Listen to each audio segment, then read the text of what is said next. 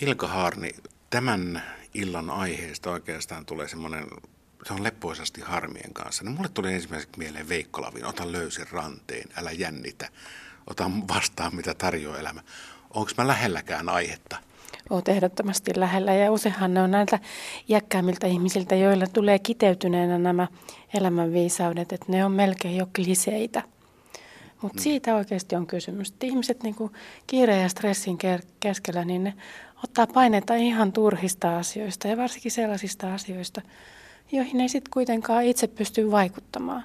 Aiheuttaa itselleen ihan tarpeetonta pahaa mieltä ja ärtymystä ja, ja harmittelua. Minkä ihmeen takia? Niin, mutta sano se tuonne pään sisälle, että kun harmittaa, niin sitten harmittaa. Tai voidaan käyttää vielä vähän brutaalimpaakin kieltä. No onhan siihenkin se tavallaan se sellainen niin kuin kansanviisaus jo olemassa, joka on myös tutkimuksen tota, tulos, että sittenhän niin kuin kannattaa hengittää syvään, laskee vaikka kymmeneen ja miettiä ja harkita siinä aikana, että mitenköhän tähän nyt oikeasti kannattaa suhtautua. Onko tämä nyt sen arvosta, että kiihdytän itseäni ja, ja rupean reagoimaan ajattelemattomasti ja – vai olisiko nyt vaan sillä tavalla, että sanoisin, että no, nyt on näin. Tai sanoisin vaikka sille harmille, että kyllä. Ja kuulostelisi vähän, että miltä se tuntuu kropassa, kun sanoo sille harmitukselle kyllä. Et jos nyt vaikka on sitten toi ihan hirveä lumipyry tuolla ja joutuu kaivaa sen auton sieltä esiin tai, tai lunta menee saappaa varsista sisään. Jos sanoo kyllä ja sitten kuulostelee, että miltä se tuntuu, niin yleensä jo siitä huomaa, että ei tämä nyt ehkä ollut niin hirveä asia.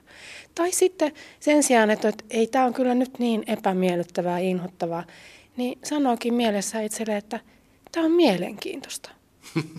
Tämä on kiinnostavaa.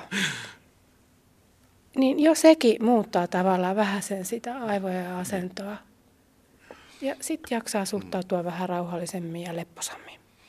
Niin, puhutaan va- vaikkapa niin helmikuun ensimmäisen päivän lumikaauksesta, ollaan liikenteessä. Mun mielestä noi konstit, mitä sä sanoit, niin, niin sopii siihen rattiraivoon ja siihen oikeastaan aika hyvin.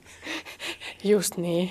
No mitä muita tapoja on kuin, kuin kyllä, joojotella? Mun mielestä to, to, mulle tuli ainakin noista sun kommenteista, kuten kuulit, niin, niin ne on aika hauskoja. Hauskoja tapoja. Niin, joo, ne on yksinkertaisia ja pieniä.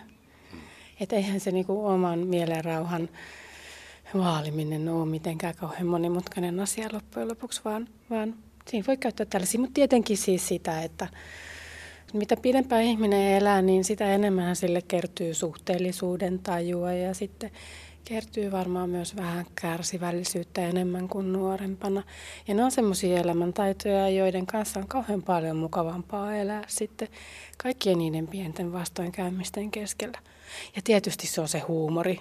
Mm. Sitähän meistä niin kuin eri ihmiset eri tavalla osaa viljellä, mutta kyllä näiden kommellusten kanssa, niin kyllä niille nauraminen, niin kyllähän se helpottaa ihan hirveästi. Et ennemminkin yrittää irrottaa sitä huumoria vähän sieltä, mistä sitä ei ihan ensimmäisenä keksiskään.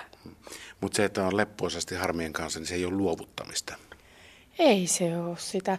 Harmithan on myös sellaisia, että välillä ne vaatii sitten miettimistä sitä, että mikä on niin kuin se, mitä voin tässä tehdä.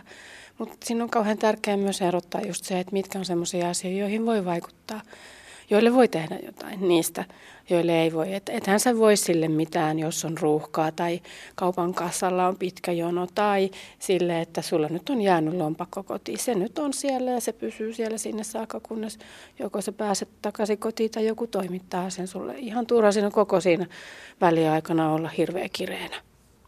Voidaanko me kiteyttää tämä siihen Veikko Lavin sanoi, että ota löysen ranteen? Voidaan me kiteyttää siihenkin ja sitten voi tietysti myös miettiä sitä, että jos nyt sattuu omalle kohdalle joku sellainen vaikkapa, että joutuu odottamaan tai jonottamaan, niin mitäs muuta mukavaa siinä aikana voisi tehdä? Että ei ainakaan säilytä sitä ikävää tunnelmaa koko sitä aikaa.